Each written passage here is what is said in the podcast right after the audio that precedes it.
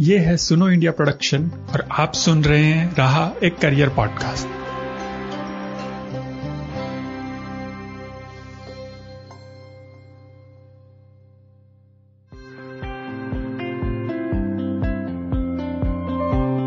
नमस्कार, मैं तरुण निर्वाण, आपका स्वागत करता हूँ राह एक करियर पॉडकास्ट में। आज के इस एपिसोड में हम बात करेंगे नॉन गवर्नमेंटल ऑर्गेनाइजेशन यानी गैर सरकारी गैर लाभकारी संस्थाओं की और उससे जुड़े लोगों के अनुभवों की। आज भारत में हम पाँच तरह की गैर सरकारी संस्थाएँ रजिस्टर कर सकते हैं, जिनमें शामिल है trust, society, section 8 company under companies act 2013 special licensing and section 25 company. वर्तमान में भारत में करीब 34 लाख ऐसी गैर सरकारी संस्थाएँ अलग अलग क्षेत्रों में कार्य कर रही है, जिनमें बाल अधिकार आपदा राहत, पिछड़े और वंचित समुदाय के लिए वकालत और अन्य कई तरह के सामाजिक कार्य शामिल हैं। गैर सरकारी, गैर लाभकारी संस्थाओं का मुख्य उद्देश्य समाज के वंचित वर्ग, जिनके पास जीवन जीने की बुनियादी सुविधाएँ भी उपलब्ध नहीं है, उन्हें सहायता या संसाधन प्रदान करना होता है अब एक प्रश्न यह भी आता है कि जब ये संस्थाएँ गैर सरकारी और गैर लाभकारी हैं तो ये इन कार्यों के लिए पैसे कहाँ से लाती हैं ये संस्थाएँ अपने समर्थकों के द्वारा दिए गए दान के पैसे पे काम करती हैं और कुछ प्राइवेट और सरकारी क्षेत्र की कंपनीज़ भी इन्हें डोनेशन देती है, जिसे हम कॉरपोरेट सोशल रिस्पॉन्सिबिलिटी यानी सी फंड्स कहते हैं। आज के एपिसोड में हम इन्हीं गैर सरकारी संस्थाओं और कॉरपोरेट सोशल रिस्पॉन्सिबिलिटी यानी सी एस आर क्षेत्र में काम करने वाले लोगों से बात करेंगे और उनसे जानने की कोशिश करेंगे कि इन संस्थाओं में किस किस तरीके का काम होता है और कौन कौन से रोज़गार के अवसर उपलब्ध हैं। आज हमारे साथ हमारे पहले गेस्ट हैं रचित शर्मा, जो कि विश्व के एक बहुत बड़े एनजीओ में से एक सेव द चिल्ड्रन में कैंपेन मैनेजर के तौर पर काम करते हैं वैसे तो सेव द चिल्ड्रन किसी पहचान का मोहताज नहीं है फिर भी मैं संक्षिप्त में बता देता हूँ कि सेव द चिल्ड्रन वर्तमान में भारत के 19 राज्यों में कार्यरत है और ये पिछड़े और वंचित समुदाय के बच्चों को अच्छी शिक्षा और स्वास्थ्य सेवा प्रदान करने के साथ साथ आपातकाल की स्थिति में लाइफ सेविंग एड भी उपलब्ध करवाते हैं। रचित, आपका स्वागत है हमारे शो में। और मैं सबसे पहले आपसे ये जानना चाहूँगा कि आपने अपनी ग्रेजुएशन होटल मैनेजमेंट में की थी, जहाँ तक मुझे पता है। तो फिर आप इस नॉन प्रॉफिट सेक्टर में कैसे आ गए?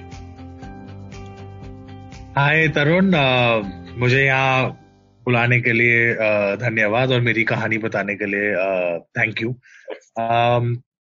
मैं होटल मैनेजमेंट बिल्कुल सही है, आपकी जानकारी बिल्कुल सही है। मैं होटल मैनेजमेंट करी थी ग्रेजुएशन में 2009 में कंप्लीट करी थी। होटल मैनेजमेंट के बाद मैंने बहुत जगह काम किया कॉमनवेल्थ गेम्स में काम किया, थोड़ा इवेंट मैनेजमेंट में काम किया और वहाँ मुझे लगा, मैंने होटल मैनेजमेंट में कभी काम नहीं किया क्योंकि बाहर निकल के मुझे लगा मैं और कुछ कर सकता हूँ। तो होटल मैनेजमेंट के अंदर जो भी जानकारी थी, उसमें मैनेजमेंट भी सिखाते हैं। तो वो मैनेजमेंट की टेक्निक लेके मैंने होटल्स में नहीं, पर इवेंट्स में डाली, उसके बाद कैंपेन्स में डाली। कुछ साल इवेंट मैनेजमेंट में काम करके, स्पोर्ट के इवेंट मैंने बहुत सारे हॉकी के करे मल्टी गेम्स करी, दोहा के अंदर अरब गेम्स के अंदर इवेंट मैनेजमेंट करी, वेन्यू ऑपरेशंस करके स्पेसिफिक इवेंट मैनेजमेंट का सेक्टर uh, है तो वो क्या? उसके बाद मुझे चांस मिला एक ऑर्गेनाइजेशन uh, में काम करने के लिए जो बहुत uh, दुनिया में जानी मानी है मेथोस of frontier doctors without borders उनके साथ एक एक इवेंट ही था एक तरीके का जो नॉन प्रॉफिट सेक्टर में इसको कैंपेन से बुलाते हैं। वो था कि उनकी कम्युनिकेशन कैंपेन थी उसको डिलीवर करना था।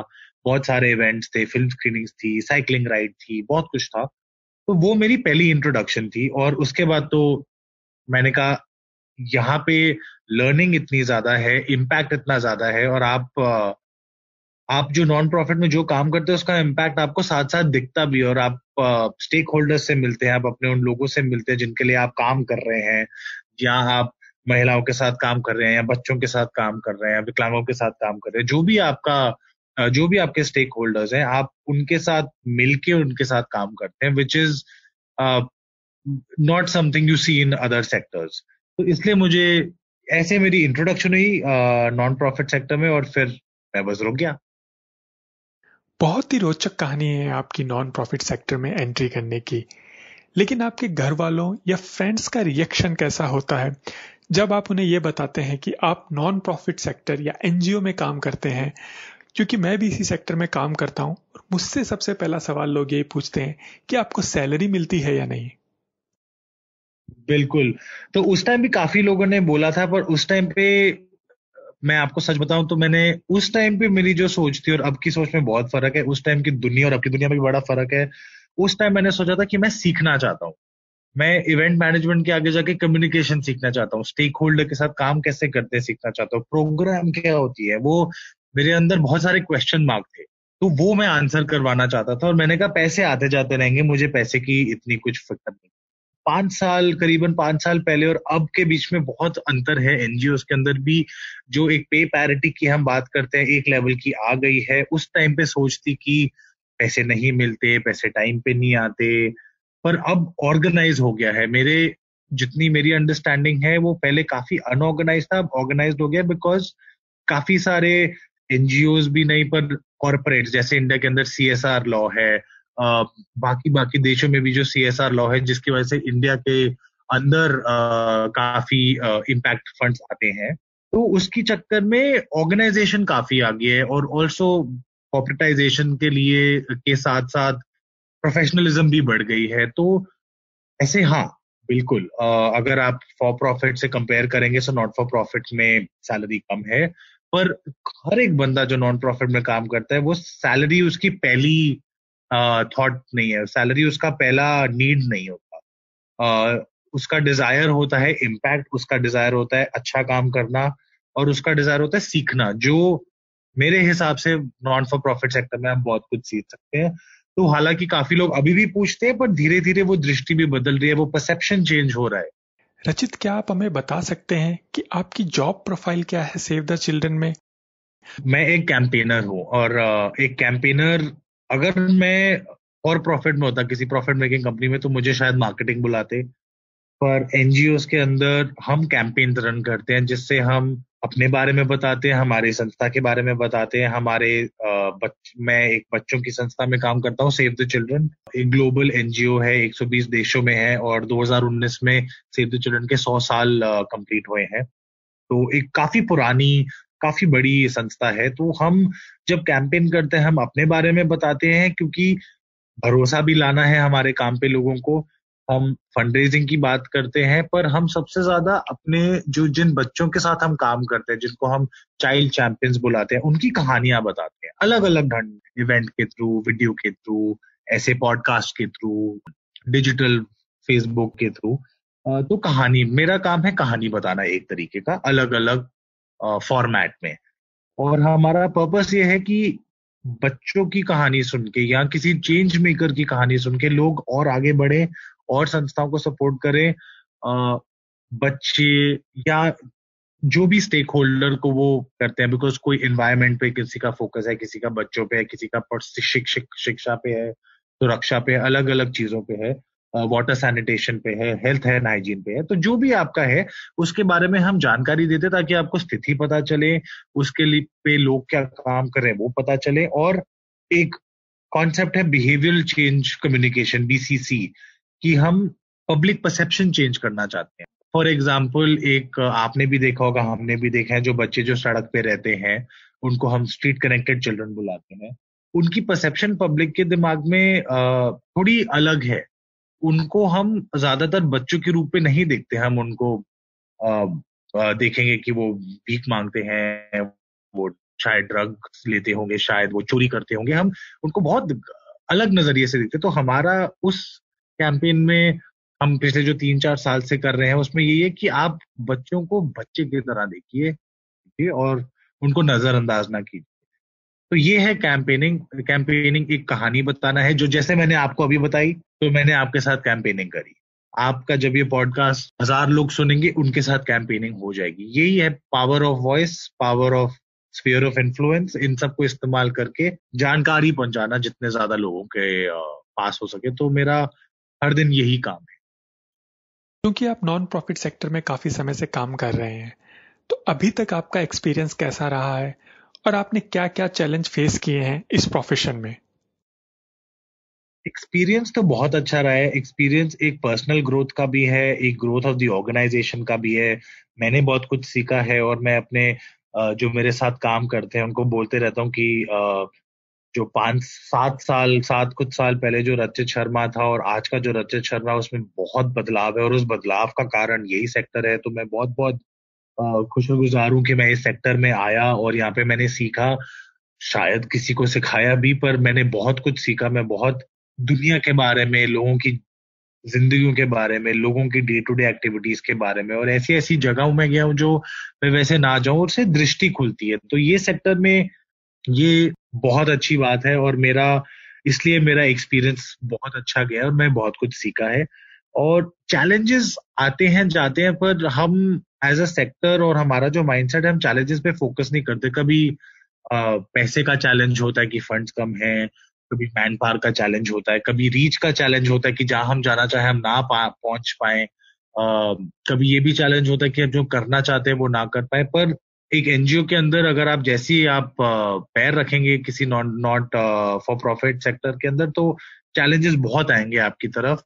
पर आपके दिमाग में वही होना चाहिए कि जितने चैलेंजेस आए, कुछ कुछ उससे, उनसे सीखिए, उनको सर्कमवेंट कैसे करना है घूमना कैसे है, चैलेंजेस से ये सीखिए।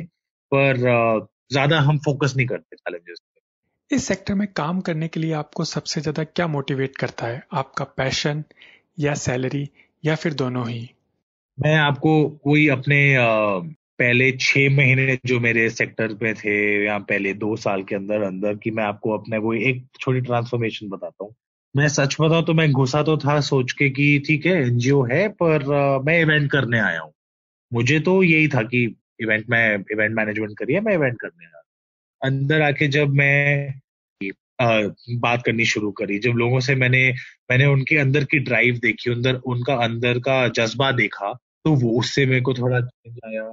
उसके बाद मैं फिर, सबसे बड़ा चेंज था जब मैं फ़ील्ड गया, जो, जिसका मतलब है कि जिन लोगों के साथ हम काम करते हैं, जिन बच्चों के साथ हम काम करते हैं, जब मैं पहली बार उनके साथ फेस टू फेस इंटरेक्शन कर, तब मेरी ज़िंदगी में मतलब सबसे ज़्यादा पैशन जो होती है, वो उभर उभर के बाहर आई। क्योंकि वहाँ जाके मैंने देखा, मैं जो भी काम करता हूँ point zero zero one percent वो उनके लिए करता हूँ और उनकी ज़िंदगी देख के मेरे के अंदर सेल्फ ड्राइव हुई। तो सैलरी जैसे मैंने पहले भी कहा था it's not a very big factor हाँ मतलब सबको अपनी खर्चे निकालने होते हैं, वो सब आपको बेसिक बेसिक करना होता है, पर ऐसा कुछ नहीं है कि सैलरी इज़ वेरी इंपॉर्टेंट वो मैंने आपको भी बोला था, कोई भी नॉन प्रॉफिट सेक्टर में आता है, वो सैलरी उनका फ़र्स्ट क्राइटेरिया तो होता ही नहीं है। First criteria is always passion passion towards a cause again अब वो कॉज हो सकता है बच्चों का, महिलाओं का वाटर सैनिटेशन का, विकलांगों का, किसी का भी। अगर भविष्य में आपको प्रॉफिटेबल या कॉरपोरेट क्षेत्र में जाने का मौका मिले तो क्या आप इसे चुनेंगे? या फिर आप नॉन प्रॉफिट सेक्टर में ही काम करना पसंद करेंगे? अभी मैंने वैसे सच बताऊँ तो कभी सोचा नहीं और ना कुछ एक्टिवली ऐसा कुछ मेरा प्लान है, पर मैं कहीं भी जाऊँगा और मैं सबके को यही कहना चाहूँगा कि जहाँ भी जाइए, वहाँ दिल लेके जाइए, वहाँ प्रैक्टिकलिटी सैलरी ये वो तो चीज़ें आती ही रहती हैं, पर दिल लेके जाइए। सो और मेरा भी यही है कि अगर मैं प्रॉफिटेबल सेक्टर में चला भी गया फॉर एग्ज़ाम्पल तो वो इम्पैक्ट ड्रिवन ही होगा। वो स्टेक होल्डर ड्रिवन ही होगा। वो मैं अब कोई नॉर्मल प्रॉफिट नॉर्मल सेक्टर के अंदर नहीं जाने वाला नॉर्मल ऑर्गेनाइजेशन में नहीं जाने वाला। बड़ी बड़ी ऑर्गेनाइजेशन में जैसे सी एस आर के रोल है but it has to be related to impact तो अभी के लिए कुछ प्लान तो नहीं है, पर अगर जाऊँगा तो impact has to be at the top of it and मैं क्या कर सकता हूँ लोगों के लिए? वो बिल्कुल बीच में रहेगा बाकी चीज़ें आते रहेंगी। रचित क्या आप उन लोगों से कुछ कहना चाहते हैं जो अभी अभी कॉलेज से पास आउट हुए हैं या जल्दी ही पास आउट होने वाले हैं और नॉन प्रॉफिट सेक्टर में नौकरी की तलाश कर रहे हैं? मैं उनको पहले तो यही कहना चाहूँगा कि देखिए मेरा जो करियर पाथ रहा है मैं होटल मैनेजमेंट में था फिर मैं इवेंट मैनेजमेंट में चला गया फिर मैंने नॉन फॉर प्रॉफिट करा उसके अंदर मैंने कैंपेन सीखी कम्युनिकेशन सीखी तो और मैं अब कैंपेन्स करता हूँ स्ट्रैटेजी करता हूँ। मेरी कोई फॉर्मल ट्रेनिंग नहीं है जो मैं अभी कर रहा हूँ। जो मैंने 2009 में जो मैं पास आउट हुआ था और अब के बीच में बहुत बहुत अंतर है, पर वो अंतर इसीलिए क्योंकि मेरे अंदर एक ड्राइव थी, अंदर एक जज्बा था कुछ करने का और कुछ सीखने का। तो मैं उनसे यही कहूँगा, पहली चीज़ है कि सोशल सेक्टर हो या ना हो, आपके अंदर वो जज्बा होना चाहिए। जो भी आप काम कर रहे हो, वो जज्बे से करिए सैलरी वैलरी आते रहेगी, वो बाद में देखिए, पहले जज्बा देखिए कि आपका जज्बा कहाँ कंप्लीट हो रहा है, आपका पैशन डिलीवर कहाँ हो रहा है, आपका अंदर की जो भूख होती है सीखने की, कुछ करने की, वो कहाँ फुलफिल हो रही है? पहली बात ये। दूसरी सोशल सेक्टर के अंदर आप रिसर्च कीजिए, आप स्टेक होल्डर देखिए, जैसे दोबारा मैं बोल रहा हूँ, कोई वाइल्ड लाइफ के लिए ज़्यादा इंटरेस्टेड है, कोई एनवायरमेंट पे ज़्यादा इंटरेस्टेड है तो आपका इंटरेस्ट रिलेटेड कौन से एनजीओ हैं, जो बहुत सारे हैं उसके साथ आप काम कर सकते हैं। कॉरपोरेट्स भी बहुत सारे हैं जो अलग अलग थीम्स के ऊपर काम करते हैं। कोई कॉरपोरेट अपने सीएसआर को एजुकेशन पे डालता है, कोई महिलाओं के ऊपर डालता है, कोई वातावरण पे डालता है। तो वो आप अपना एक आइडियोलॉजी और प्रोफेशनल बैलेंस कीजिए। और अगर आपके पास कोई फॉर्मल ट्रेनिंग नहीं है एनजीओ सेक्टर में तो ऐसा नहीं है कि आपके लिए वो नौकरी नहीं है। अगर आप में वो ड्राइव है, अगर आप में पैशन है और थर्स्ट हंगर फॉर लर्निंग है तो आप किसी भी सेक्टर में जा सकते हैं और वो फॉर्मल ट्रेनिंग और उसका कनेक्शन आप बना लेंगे, क्योंकि आपके अंदर से वो आवाज़ आएगी बनाने के लिए। So that's all I am saying that's all I wanted to say और सोशल सेक्टर एक ऐसा सेक्टर है जहाँ आप जितना मैं कह सकता हूँ, आप खुश रहेंगे। चैलेंजेस आएँगे इश्यूज़ आएँगे, वो तो किसी भी नौकरी में है, पर जब आप घर जाएँगे, आपको थोड़ी संतुष्टि मिलेगी जो बाकी दफ्तरों में शायद ना मिले आपको बहुत बहुत धन्यवाद रचित आपका अपना कीमती समय हमें देने के लिए और हमारे दर्शकों से बात करने के लिए।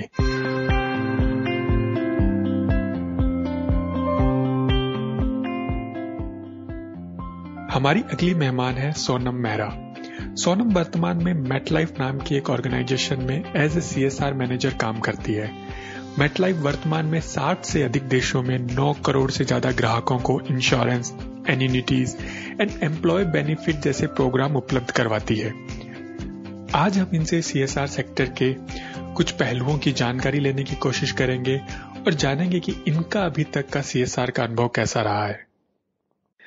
सोनम, आपका स्वागत है हमारे शो में। और मैं सबसे पहले आपसे ये जानना चाहूँगा कि आपने सीएसआर सेक्टर में कैसे और कब काम करना शुरू किया? So in terms of C S R if I talk about मैंने अपना करियर uh, एक मैनेजमेंट प्रोफेशनल की तरह स्टार्ट किया था. I did my normal graduation and I was into an H R field मैंने आई एम टी गाजियाबाद से M B H R किया मैं प्योरली एच आर फ़ील्ड में काम करती थी. जब जब मेरे को सी एस आर के बारे में कोई नॉलेज नहीं थी. मैं बेसिकली हायरिंग टीम का पार्ट थी और मैं ट्रेनिंग डिलीवर करती थी. तो 2000 9 से 2011 तक मैं प्योर एच आर फ़ील्ड में थी इनफैक्ट और 2011 में कुछ ऐसा मेरे साथ हुआ पर्सनल लाइफ में जब मेरा एक्चुअली एक्सीडेंट हुआ जिसमें मेरे काफ़ी टूथ इंजरी हुई थी, जिसकी वजह से मेरे को मेरी मेमोरी और मेरी हियरिंग पावर जो है चली गई थी लॉस्ट हो गई थी। एंड उसके वजह से मुझे अपना करियर में ब्रेक लेना पड़ा और मैं ऑलमोस्ट एक साल तक मतलब I was not into job because I could not hear and that was one reason I actually visited all the doctors all across India to understand ki kya hua So I got a hearing disability from that time, and I considered it as a disability, you know, in my life. And uh, and just to accept my own challenge, I started working for an NGO. तो मुझे ऐसा ऐसे समझाया गया कि अगर आप दूसरों के लिए काम करते हो दूसरों का प्रॉब्लम देखते हो तो आप अपनी प्रॉब्लम भूल जाते हो तो somehow I started working for an NGO और तब मुझे एक डिफरेंट करियर परस्पेक्टिव के बारे में पता चला कि सोशल वर्क एक एक करियर ऑप्शन है और इसमें काफ़ी दूर तक आदमी जा सकता है। तो मैं बनारस की हूँ और मैंने बनारस में ही एक लोकल एनजीओ के साथ जो डिसेबिलिटी पे काम करते थे, मैंने उनके साथ वहाँ पे रेगुलर विज़िट करना स्टार्ट किया। मैंने काउंसलिंग समझा, मैंने प्रोजेक्ट समझा, कैसे उस फ़ील्ड में लोगों के साथ काम किया जाता है। तो वहाँ से ही मुझे गाइडेंस मिला और मेरा एक इंटरेस्ट डेवलप हुआ। और 2011 में मैंने masters in social work join किया और क्योंकि एक एक जॉब टर्म नौकरी कर चुके थे तो मैं रेगुलर उसमें नहीं जा सकती थी तो मैंने इग्नू के साथ masters in social work enrol किया।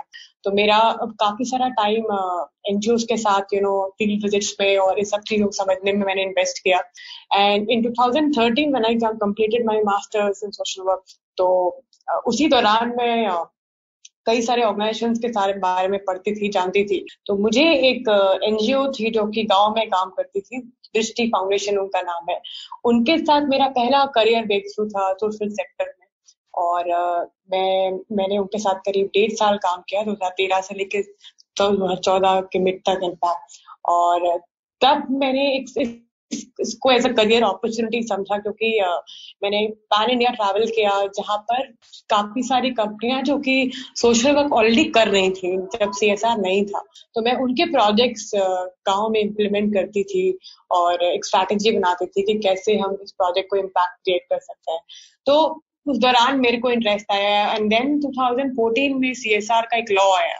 तो ये एक्चुअली एक ब्रेक थ्रू था सभी उन लोगों के लिए जो इस सेक्टर में काम कर रहे हैं और उनको एक कॉपरेट में एक एंट्री मिली। तो आ, उसी दौरान मैंने एनजीओ से फिर मैं गवर्नमेंट स्किलिंग सेक्टर में गई। वहाँ पे मैंने जम्मू एंड कश्मीर के लिए उड़ान नाम का एक प्रोजेक्ट है उस पर काम किया। एंड वहाँ पे करीब मैंने ढाई साल जम्मू कश्मीर में काम करने के बाद मेरे को मेट लाइफ में पहली एक सी एस आर अपॉर्चुनिटी आई जहाँ मैंने corporate C S R portfolio पूरा संभाला। तो ये पूरा एक छह साल का सफ़र रहा है टोटल मेरे नौ साल के एक्सपीरियंस में। एंड uh, काफ़ी लर्निंग है और uh, काफ़ी इंटरेस्टिंग uh, है। तो एनजीओ से एक गवर्नमेंट एजेंसी से लेके कॉर्पोरेट तक का सफ़र ही बहुत ही मज़ेदार रहा है और मैंने कई चीज़ सीखा इस दौरान। तो this is in short my journey you know till so now so far बहुत ही इंस्पायरिंग जर्नी रही है आपकी इस नॉन प्रॉफिट और सीएसआर सेक्टर की। तो जैसा कि आपने बताया कि आपने एम एस डब्ल्यू यानी मास्टर इन सोशल वर्क नाम का एक कोर्स किया है तो क्या आप हमारे लिसनर्स को ये बता सकती हैं कि वो ये कोर्स कहाँ से कर सकते हैं? कौन कौन सी यूनिवर्सिटी ये कोर्स करवाती है? और ये कोर्स कैसे आगे चल के उनको नॉन प्रॉफिट या सीएसआर सेक्टर में एक अच्छी जॉब पाने में मदद कर सकते हैं? एब्सोल्युटली uh, दो मैं ऐसा समझती हूँ कि एक ऐसा सेक्टर है जहाँ पे लोग चैरिटी के बारे में समझते हैं। आज भी मेरे अपने ऑर्गेनाइजेशन में लोगों को लगता है कि मैं कहीं पे दान कर रही हूँ या डोनेशन कम कर रही हूँ चैरिटी लोग ये नहीं समझते कि उसके पीछे बहुत सारा बेसलाइन काम है। ये ये भी एक टेक्निकल फ़ील्ड है जहाँ पे आपको प्रोफेशनल एक्सपर्टीज चाहिए।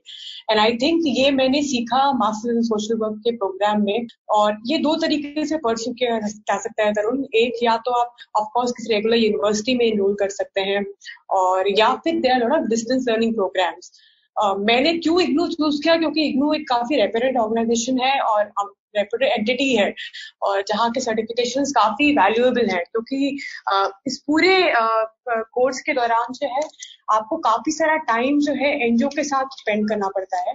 मिनिमम 45 डेज़ का टाइम होता है जहाँ पर आपको एनजीओ के साथ प्रैक्टिकली काम करना पड़ता है ऑफ़ ग्रास रूट लेवल और फ़ील्ड के ऊपर और आपको पूरी वो रिपोर्ट सबमिट करनी पड़ती है। और जब मैं बनारस में थी तो बनारस हिंदू यूनिवर्सिटी भी masters in social work offer करती है। In fact Vidyapith is very very very popular university for masters in social work तो uh, मेरा ऑप्शन था कि मैं पढ़ाई के साथ साथ कुछ सीखती भी रहूँ।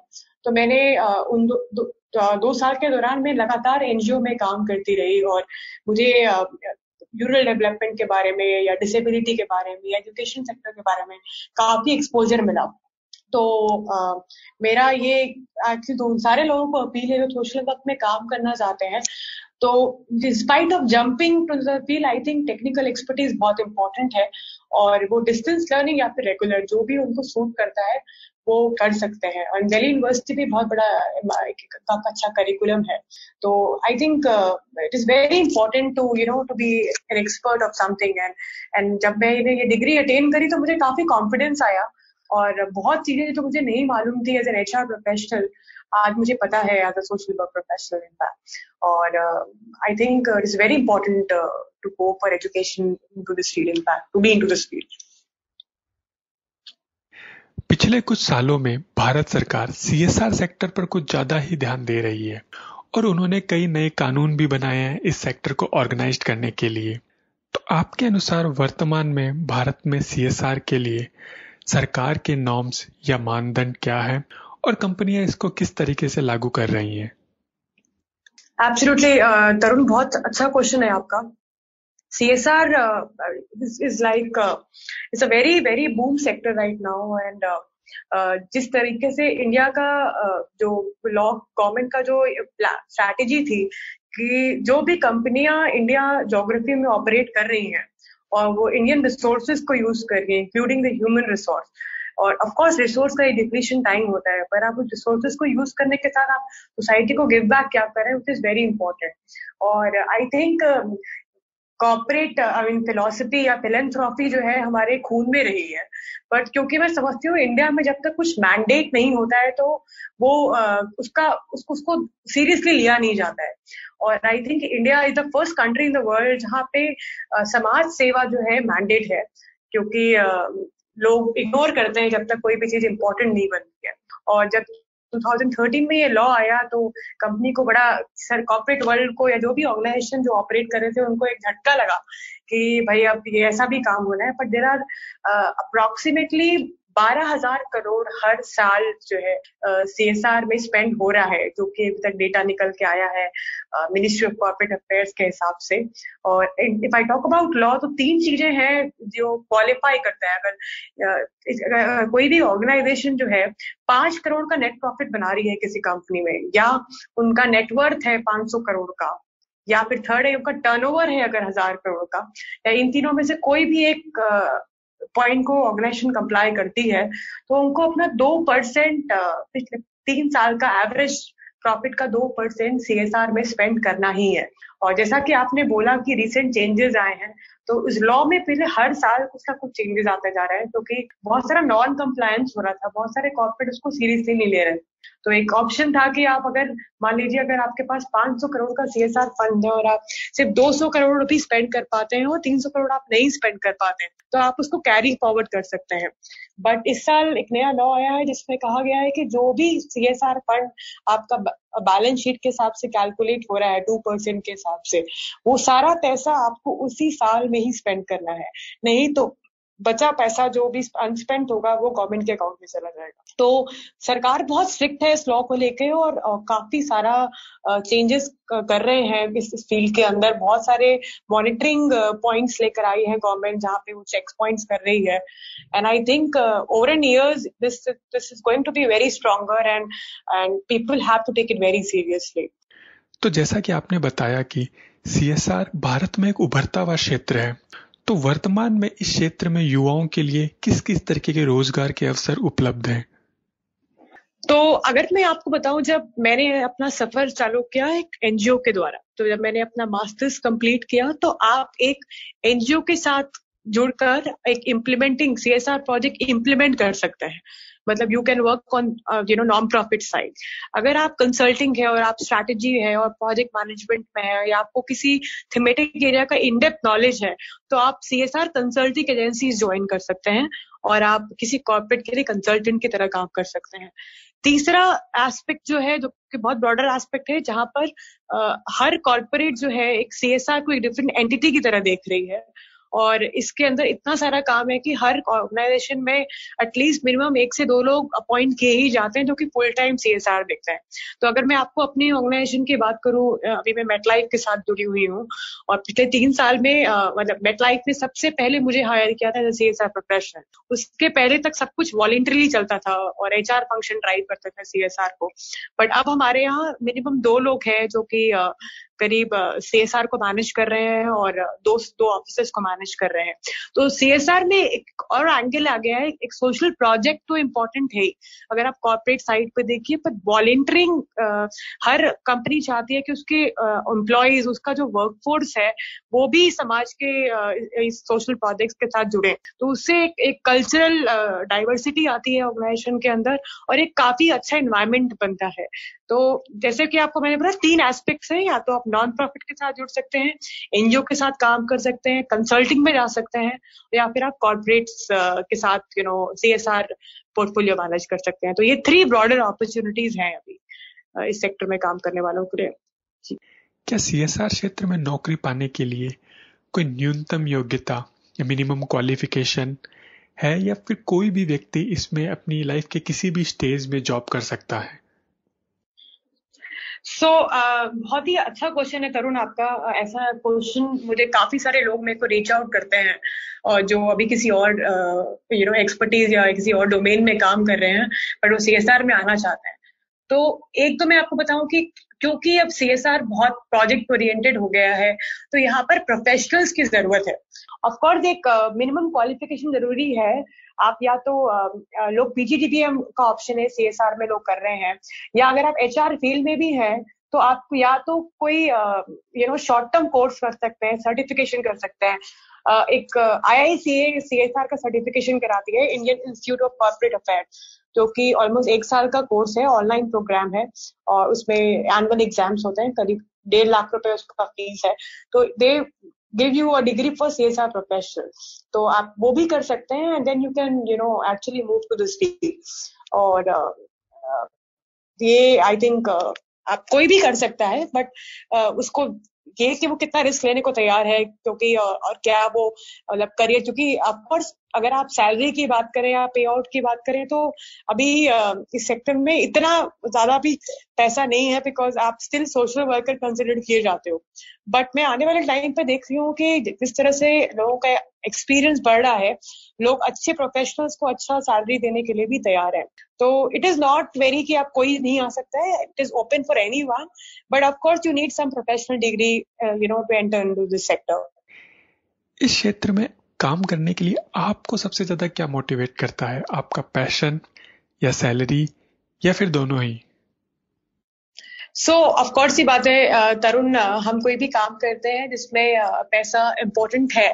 But I honestly tell you about क्यों मैं जब इस फ़ील्ड में आई तो मैंने अपना करियर अपना कहते हैं सैलरी के तक सब कुछ छोड़ दिया था बिकॉज़ मैं खुद ही एक विक्टिम थी, एक एक प्रॉब्लम्स के साथ था।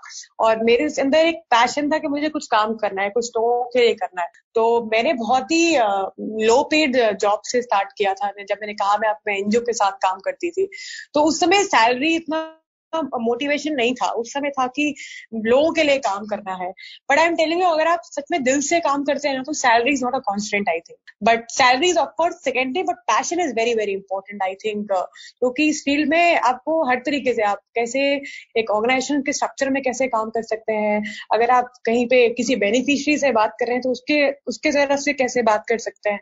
या फिर अगर आप किसी कॉमन स्टेक होल्डर से बात कर रहे हैं तो आप कैसे बात मतलब कैसे आप इंटरेक्ट कर रहे हैं। तो आपको बहुत ही एक्सपोजर बहुत अच्छा है इस फ़ील्ड में। और अपॉर्चुनिटी कैसे मैंने कहा कि आने वाले टाइम पे इस फ़ील्ड में काफ़ी पैसा है। उन लोगों के लिए जो कि सच में एक एक्सपर्ट्स हैं और एक प्रोफेशनल की तरह काम करते हैं सी एस आर फ़ील्ड के अंदर। चूँकि आपने सी एस आर क्षेत्र में काफ़ी लंबे समय तक काम किया है तो मैं चाहूँगा कि अगर आप हमारे लिसनर्स को करियर प्लानिंग और विशेष रूप से सीएसआर क्षेत्र से संबंधित करियर प्लानिंग के अगर कुछ सुझाव दे सके तो बहुत अच्छा होगा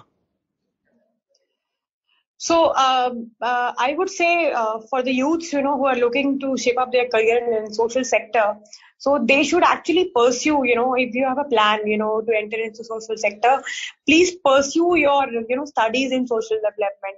There are very reputed institutes, you know, who offer rural development courses. So XISS Ranchi is one of the institute, you know, which offers a, a very, very uh, popular rural development course. There are very popular universities in India who are offering courses into it. So please get into it. But really, the practical part is that you get into work. It's like, of course, theory part is one thing, but uh, actually आप जाके connect करिए। आप identify करिए कि आपका interest कौन सा है। फील्ड्स बहुत हैं। आप एक्चुअली जाके एनजीओ के साथ काम करिए। और आप एक्चुअली समझिए कि रियलिटी है क्या? बिकॉज़ जितना ग्लैमर दिखता है, उतना है नहीं। हार्डवर्क बहुत ज़्यादा है, क्योंकि इनिशियली जब आप इस फ़ील्ड में एंटर करते हैं तो आपको समझ में आना चाहिए कि आप ज़मीन पे बैठ के भी कैसे काम करना है और आप एक अच्छे इंफ्रास्ट्रक्चर में भी कैसे काम करना है। तो there are very do different thing तो यहाँ पे सब कुछ बहुत परफेक्ट नहीं है। आपको कम रिसोर्सेज में भी काम करना है और आपके पास रिसोर्स होंगे तो भी आपको कैसे काम करना है। आपको वो आना चाहिए। सो आई थिंक आप अपने एजुकेशन टाइम पे किसी नॉन प्रॉफिट के साथ जुड़िए और आप आइडेंटिफाई करिए कि आप क्या करना, आपका इंटरेस्ट है, आप क्या करना चाहते हैं। And I think there is a beautiful career into this field if you should like to come into C S R but it you need knowledge into it it is not just like that कि भाई जब मन किया गया क्या गए। It needs a career path it needs a career guidance बहुत बहुत धन्यवाद सोनम जी, अपना कीमती समय हमें देने के लिए और अपना एक्सपीरियंस हमारे लिसनर्स के साथ शेयर करने के लिए।